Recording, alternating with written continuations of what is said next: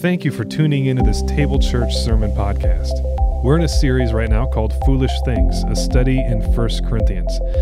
Now, in 1 Corinthians, the Apostle Paul draws a sharp distinction between the way of Jesus and the way of the world.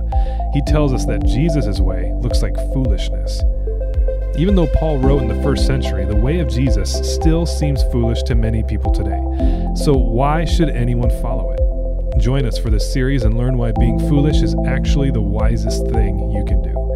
Once again, thanks for listening, and feel free to check us out at tablechurchdsm.org.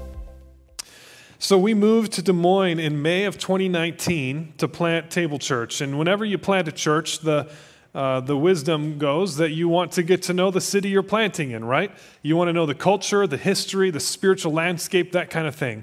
And so, what I did was I spent the first probably five months just meeting with as many leaders, many of them Christians, spiritual leaders, nonprofits, even the Chamber of Commerce, people from those you know, sectors, uh, just to get to know Des Moines a little bit. And whenever I met with somebody who's a Christian, I would always ask them the same question. I'd say something to the effect of, um, I'd say, describe to me the spiritual landscape of Des Moines. And I left it kind of open ended like that because I figured, you know, people will probably have different things to say and, you know, some of it might overlap. And so perhaps I can uh, deduce the truth out of the overlap, right? What I wasn't prepared for was that almost everybody said the same answer. And here's what almost everyone said when I first came to Des Moines and asked them to describe the spiritual landscape here. They said, the churches here are competitive, is what they said. And there's always like this sense, people seem to think the churches in Des Moines are kind of divided, kind of working against each other or something like that. Now, I haven't lived in Des Moines probably long enough to really have a huge opinion on it. Um, but I, I, at least three people that I met with would quote to me this, this line supposedly said by Billy Graham when he came here, I think in the 70s. He came to Des Moines to do a rally. And uh, apparently, Billy Graham said as he was leaving, he said, I'm never going to come back to Des Moines until the churches learn how to work together. Now, whether that's true or like an apocryphal story, I don't know. But the fact is that that is the mindset that many people have, Christian and non Christian, about the church in this city. And remember, that was 2019. That was before any of us imagined fighting with somebody about masks or vaccines. Like, 2020 took things to another level, right? And so I know this is, this is a kind of a personal issue for many of us here. I've heard many of your stories having walked through difficult, divisive things in churches in the past. Lots of people that carry like hurt from past churches. So, but the question that I want to ask in this sermon today is this How do we maintain tender hearts of compassion towards people that have hurt us? How do we maintain tender hearts of compassion towards those who have hurt us? And not just the kind that says, oh, yeah, yeah, yeah, sure, I'll I pray for them, or something like that. The kind of thing where you really do care about them. How do we become that kind of person? Is there any way forward in this maze of division and hurt that often defines the people of God? Paul was concerned about division in the church as well. So concerned, in fact, that his plea for unity that we just heard from Ivy, uh, that's essentially the main point of 1 Corinthians. I'll read it again. Verse 10, chapter 1, it says, I appeal to you, brothers and sisters, in the name of our Lord Jesus Christ, that all of you agree with one another in what you say, and that there be no divisions among you, but that you be perfectly united in mind and thought. Wow. Look, if you're reading, if you're following along in your Bible, here's what you should do. Underline that verse, verse 10. And in the margins, put main point.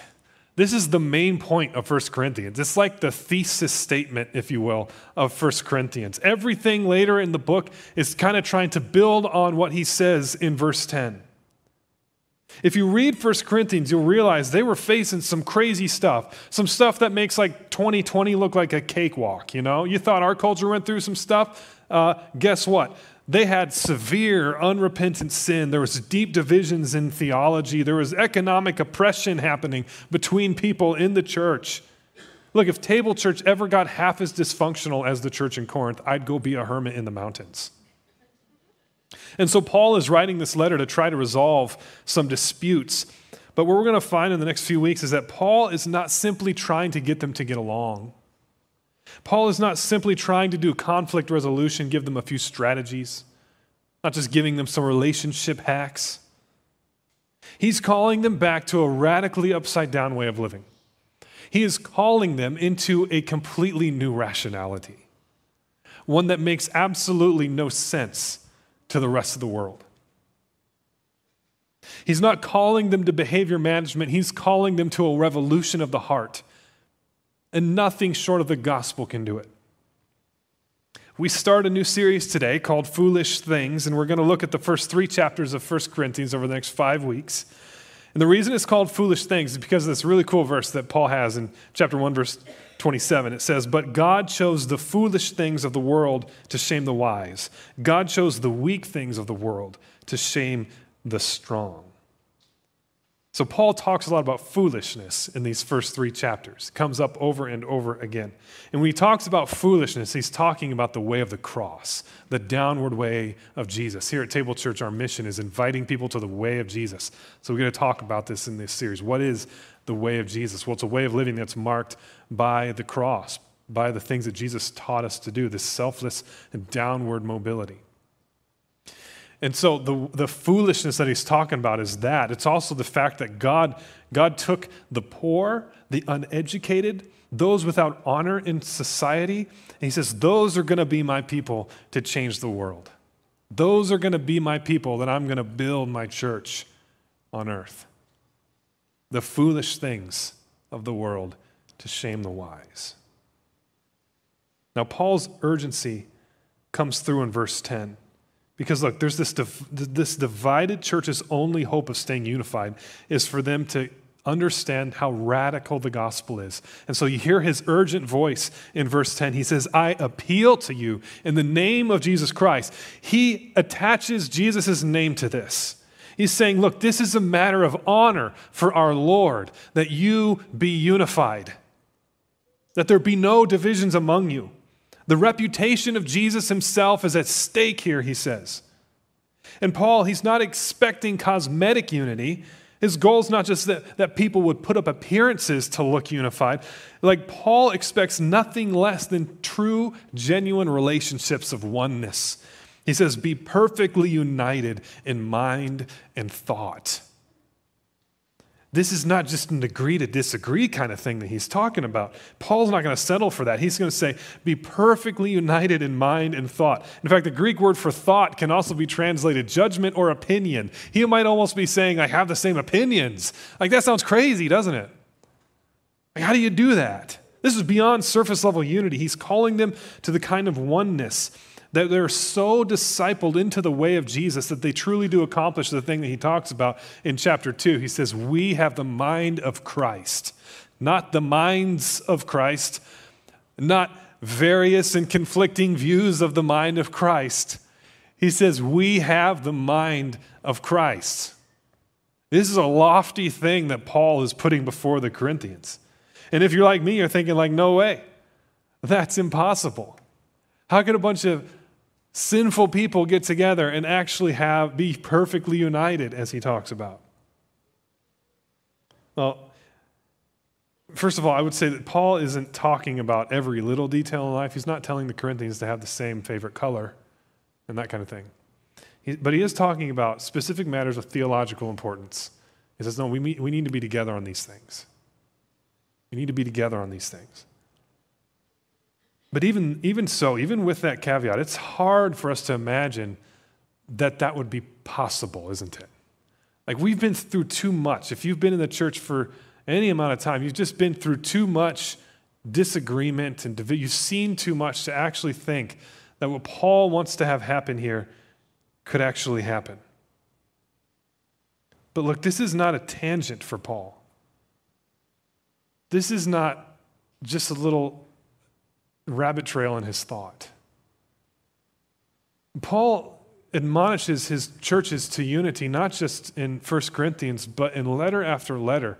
The book of Philippians, he does it all over the place. Your attitude should be the same as that of Christ Jesus, who, being in very nature God, did not consider equality with God something to be grasped. That should be your attitude, he says. And he admonishes them to be unified in the book of Philippians. Over and over again, we see Paul do this. Jesus prays for it in John 17. As he's praying for the followers to come, what does he say? That they would be unified and that the world would see that and it'd be a testimony, a witness to him. This is not just an extra add on to the gospel, this is central. So, why is it so hard? Why is this so difficult for us today? I think in order to understand the answer to that, we have to do a little cultural analysis to, to try to work through what is it about how we think in 2022 that we might need to take into account as we try to live out Paul's message in 1 Corinthians.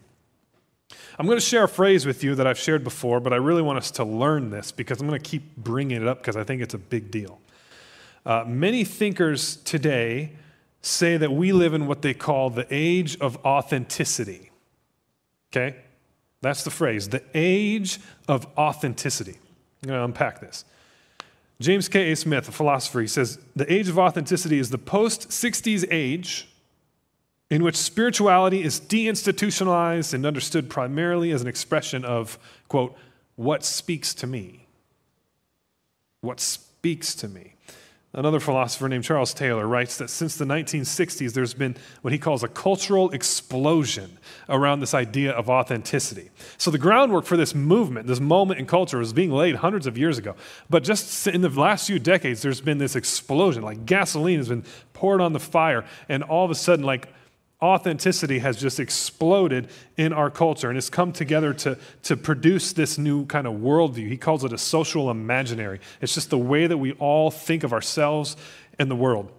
And so, authenticity is the notion that the, the path to fullness and purpose and fulfillment and meaning in life, that it's not through conformity to the ways of my ancestors it's not through conformity to a tradition, a religious tradition. It's not through submission to an institution. It's not through submission to an authority. Those do not bring you purpose and fulfillment. The age of authenticity says something completely different. It comes from within me. Now, once upon a time, when you asked me who I was, I would have responded with things external to myself. I would have said, Well, I am Phil, son of Kevin from the land of Cedar Rapids. That would have been who I am. You ask me who I am, I refer to these my, my history, my land, my traditions. These are the things that would bring together a person's identity. And, and so, fullness in life, meaning and fulfillment in life for a person like that, that comes when we fulfill a particular role, an, expect, an expected role, and when we do it well, whether it be a warrior or, a, or a, a ruler or a husband or something like that. That's where meaning in life comes from fulfilling the expected role well and bringing honor to yourself, your family, your tribe, or clan. But in the age of authenticity, we see something completely different. Fullness of life comes not through these external factors, but it comes through internal ones. And by living out these uh, desires that I have inside of me. So, look, this is big. This is like unprecedented in human history. We've done a 180 degree turn in terms of where we find meaning and purpose and fulfillment in life. This is a big deal. And it's happened in a relatively short amount of time. So we think very differently than people used to, than people did even in the Bible times. And it's the ocean that we swim in today. You might remember a few weeks ago, I zipped through some Disney princess songs to show you how like it's dripping with this ethic of authenticity. Uh, you know, Elsa sings "No right, no wrong, no rules for me." Like, I, I wonder if the Disney songwriters knew they're just giving preachers low-hanging fruit with that line. It's just there, you know. No right, no wrong, no rules for me. Um, Isabela in Encanto, she says, "What could I do if I just grew what I was feeling in the moment?" In other words, like, like what's inside of me? Like, what if I just did what I felt? Maybe that would lead me to purpose and happiness. Maybe the most bullseye expression of authenticity is Moana. She says, It isn't out there at all, it's inside me. Well, what? What exactly is inside of you? Well, meaning, my purpose. It's not out there. I'm not going to find it out there, it's, it's in my heart.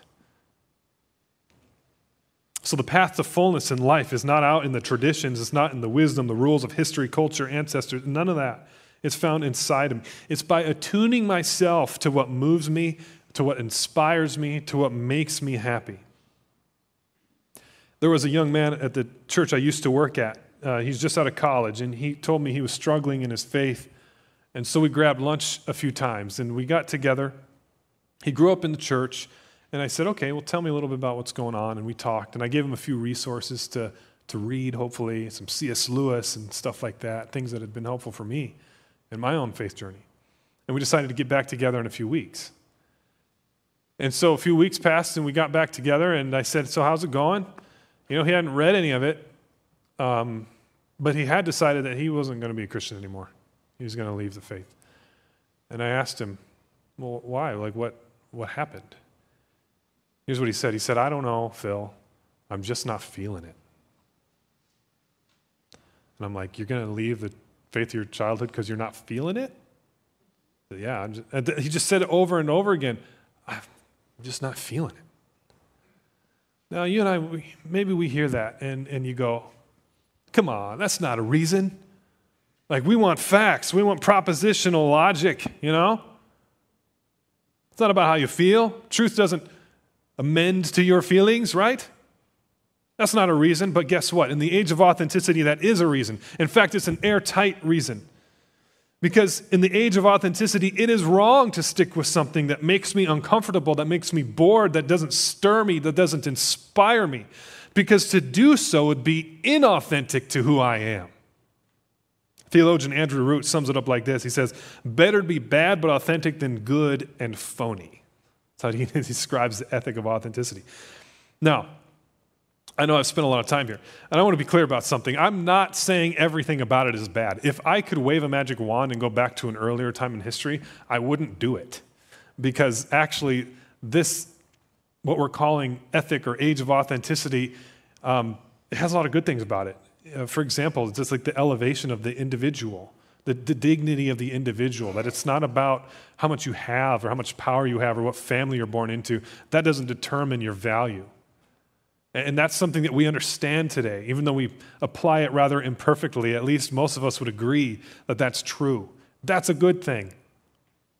However, my job and our job as followers of Jesus is to try to say, okay, what time is it? What times are we living in?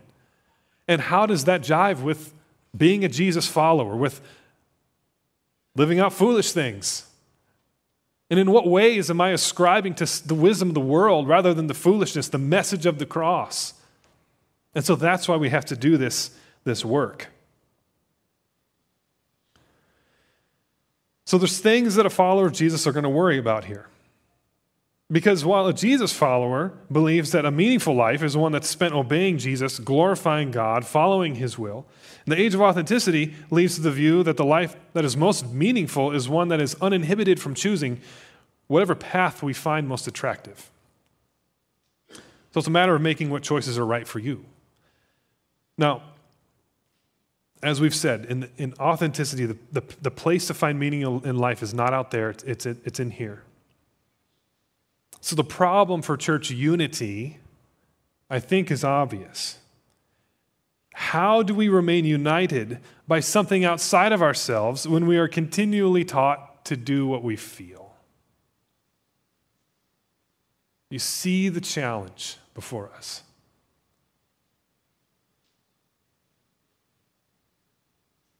Listen, we are culturally conditioned to be divided. And only the way of Jesus can fix it. We're culturally conditioned to say, hey, if somebody does something I don't like, you know what? You don't need them in your life anymore. You don't need them anymore. You're better without them. Only the way of Jesus can fix us. Paul calls it foolishness. It's the message of the cross that calls me to locate my purpose, my calling, my meaning. Listen, not in myself, but catch this in actually dying to myself. That is the way of Jesus. And look, this is the complete opposite of the age of authenticity. The thing that Paul is calling us to in 1 Corinthians could not be any more different than the wisdom of the world. And when we get right down into the heart of it, we will realize how true some of the things he's going to say coming up. He says the message of the cross is foolishness to those who are perishing, but to us who are being saved, it is the power of God. At my former church that I used to work at, um, you know, I, was, I had the privilege of being like the, the main backup preacher. So when the lead pastor was gone, a lot of times I was the one preaching. It was a great church, a vibrant, healthy church, reaching people that don't know Jesus like crazy. It was also a big church, grew pretty quickly. And so it was kind of cool to be able to preach there. Um, and, you know, usually my sermons were pretty well received. But I've, you know, I've got a style. You all know this. I like to preach about some stuff. Like, I, I have a, I don't know, a heartbeat for justice, racial reconciliation, that kind of thing. And not everybody likes to hear that, to be honest. Um, there was some people in the church who did not like my approach. Let's put it that. Um, and one time I preached a sermon. And I, I, I, struggle with even to share this because it sounds so unbelievable. Y'all be going to be like, nah, Phil, you're making this up. I'm not making this up. This actually happened. Okay, I preached a sermon. And after the sermon, the following week, I received multiple letters, like snail mail letters, real letters, from other pastors in other states telling me why my sermon was wrong. and I think what had happened was some folks had maybe sent the sermon to their pastor back home or something, they're of a different tradition. And, um, and I got these letters telling me why the sermon was wrong. And uh, the sermon was on women in ministry, by the way, if that helps contextualize why it might have been so controversial. Um, you know, when you say that women can preach, that upsets some people sometimes. They don't, you know, I think the Bible teaches it. But anyway, uh, I just was like, wow, this is wild. Like, I got emails as well. There's a guy who very much disagreed with my sermon. He, he was and he, he knew his scriptures and he even knew a little bit of Greek. And so he was trying to tell me like why my points were wrong. And I didn't necessarily agree with it all. But you know what happened? I realized something. I, I realized I, I think my points were correct. But I think the way I said them was not. I realized that that sermon was rather disparaging toward people with a different view brothers and sisters in Christ with a different view. I realized that I wrote that sermon. I was gearing up for a fight. I knew there was people that disagreed with me, the position of our church, and I'm, I was going to show them who was right. I was writing to win an argument, not to change hearts. You know what I did? I made a few apologies that week. It was probably the most difficult week I had as a young preacher, but also one of the most formative. Listen, the first step toward unity is to recover a tender heart of compassion for each other. To start to realize that the people on the other side of that screen, the people that are out there in the congregation, whoever it might be, that they are human beings too. People with pain, with hopes and dreams, families, loved ones. Like we have to sense the weight of the humanity of the people we criticize. Returning to our verse today, Paul says that he says that you may be perfectly united in mind and thought. You know what I love is that the Greek word for perfectly united, it's just one word, and it's the same word that they often use for the process of mending a broken fishing net. Like it's restoring something broken back to wholeness. The word brings with it a sense of bringing something back to what it once was, back to redemption, back to completion. He says that you might be mended in thought and in mind. So, listen, let's stop seeing division as walls that are separating us, these brick walls that we can't penetrate. That's not, the, that's not division. You know what it is? We need to start seeing it as wounds wounds in the body of Christ that need healing, that we need to work together in order to heal. Let us be the first ones to step into that wound and to start to heal it. Another time I was preaching, and it was another sermon that kind of pushed some of the buttons of, you know, my fans. Um, air quotes here if you're listening on the podcast. I was young and dumb. I hopefully I'm better now. But there was one guy, and he wrote, you know, just like here, we have the comment cards. Um, we had that there, like the connection cards or the things you could write in. And he wrote in there a lot of thoughts. In fact, he filled up the whole, whole comment section, and he started writing around in the margins. And so I get this thing on Monday. I'm like, whoa, this is something. And uh, he wrote all the things he didn't like about my sermon. And then he said at the end, he said, You have no business preaching the gospel. And I wonder sometimes, you know, like I said, it was a big church. Maybe people didn't know. I actually read it. You know, I actually do read that stuff. And, um, you know, it actually does affect me a little bit. Um, and so I thought, you know, I'm going to call him. I'm going to call this fella and I'm going to talk to him. And I'm just going to tell him kind of how this makes me feel and see if maybe we can, you know, have, have a conversation about some of these disagreements and stuff. Um, by the way, Table Church, y'all are really nice. I just need you to know that. Even, I'm not saying you shouldn't tell me when I'm being an idiot, like you should, but you're really nice. You ever seen that bit, uh, Jimmy Kimmel? It's called Mean Tweets. Where, like celebrities meet, read the tweets that are said about them. I'm like, somebody needs to make one for pastors reading connection cards. It'd be so cathartic for us.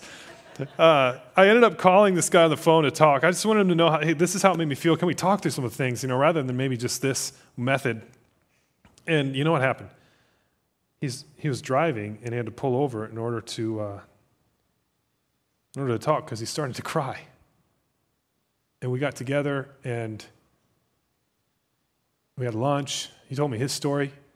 He was um, kind of raised himself as a teenager in a pretty hard life. And like this opening started to occur, like starting to understand one another a little bit. And obviously it wasn't perfect after that, but boy, I wonder what would happen if I had done that more. I wonder what would happen if we would do those things more. Maybe it would, you know, it doesn't fix everything, but maybe it would at least be a first step.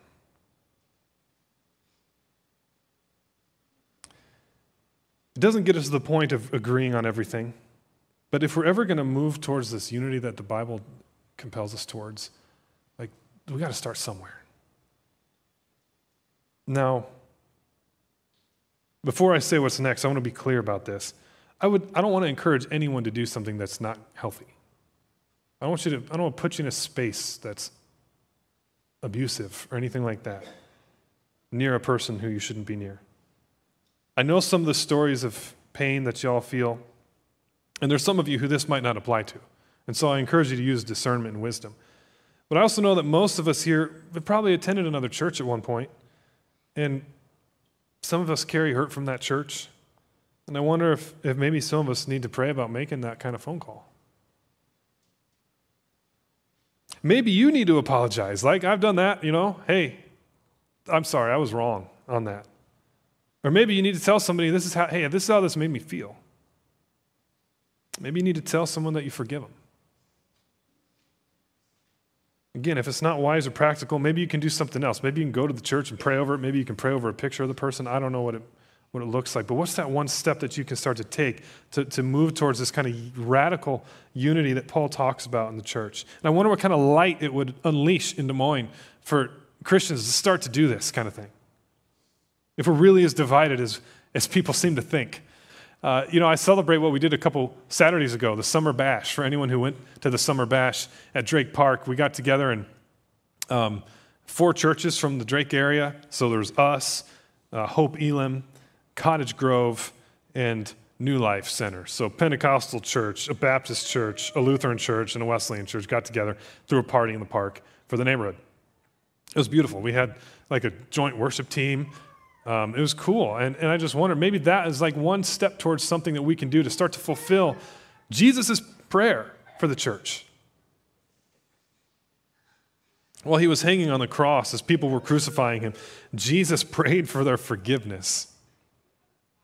It is hard to think of a practice more in line with the way of Jesus than with rushing into some of those hard places in order to bring healing and wholeness again.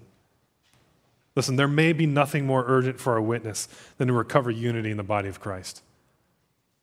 Maybe when the world, when our community, when our city starts to see churches doing that kind of thing, maybe that will be the moment that Jesus' answer, Jesus' prayers are answered. So Paul urged this church to take a bold step of love and grace. And I want to ask us to do the same. Who is it for you? What does it look like for you today? To maybe take that kind of step in order to bring the light of unity to somebody that needs it. And look, if a phone call is too much, totally get it. Maybe you want to write a letter. In fact, we have some stamped envelopes and postcards up here on either corner of the stage. And again, use your wisdom and discernment, but also don't, you know, don't avoid this. Don't dodge what God might be saying to you through this.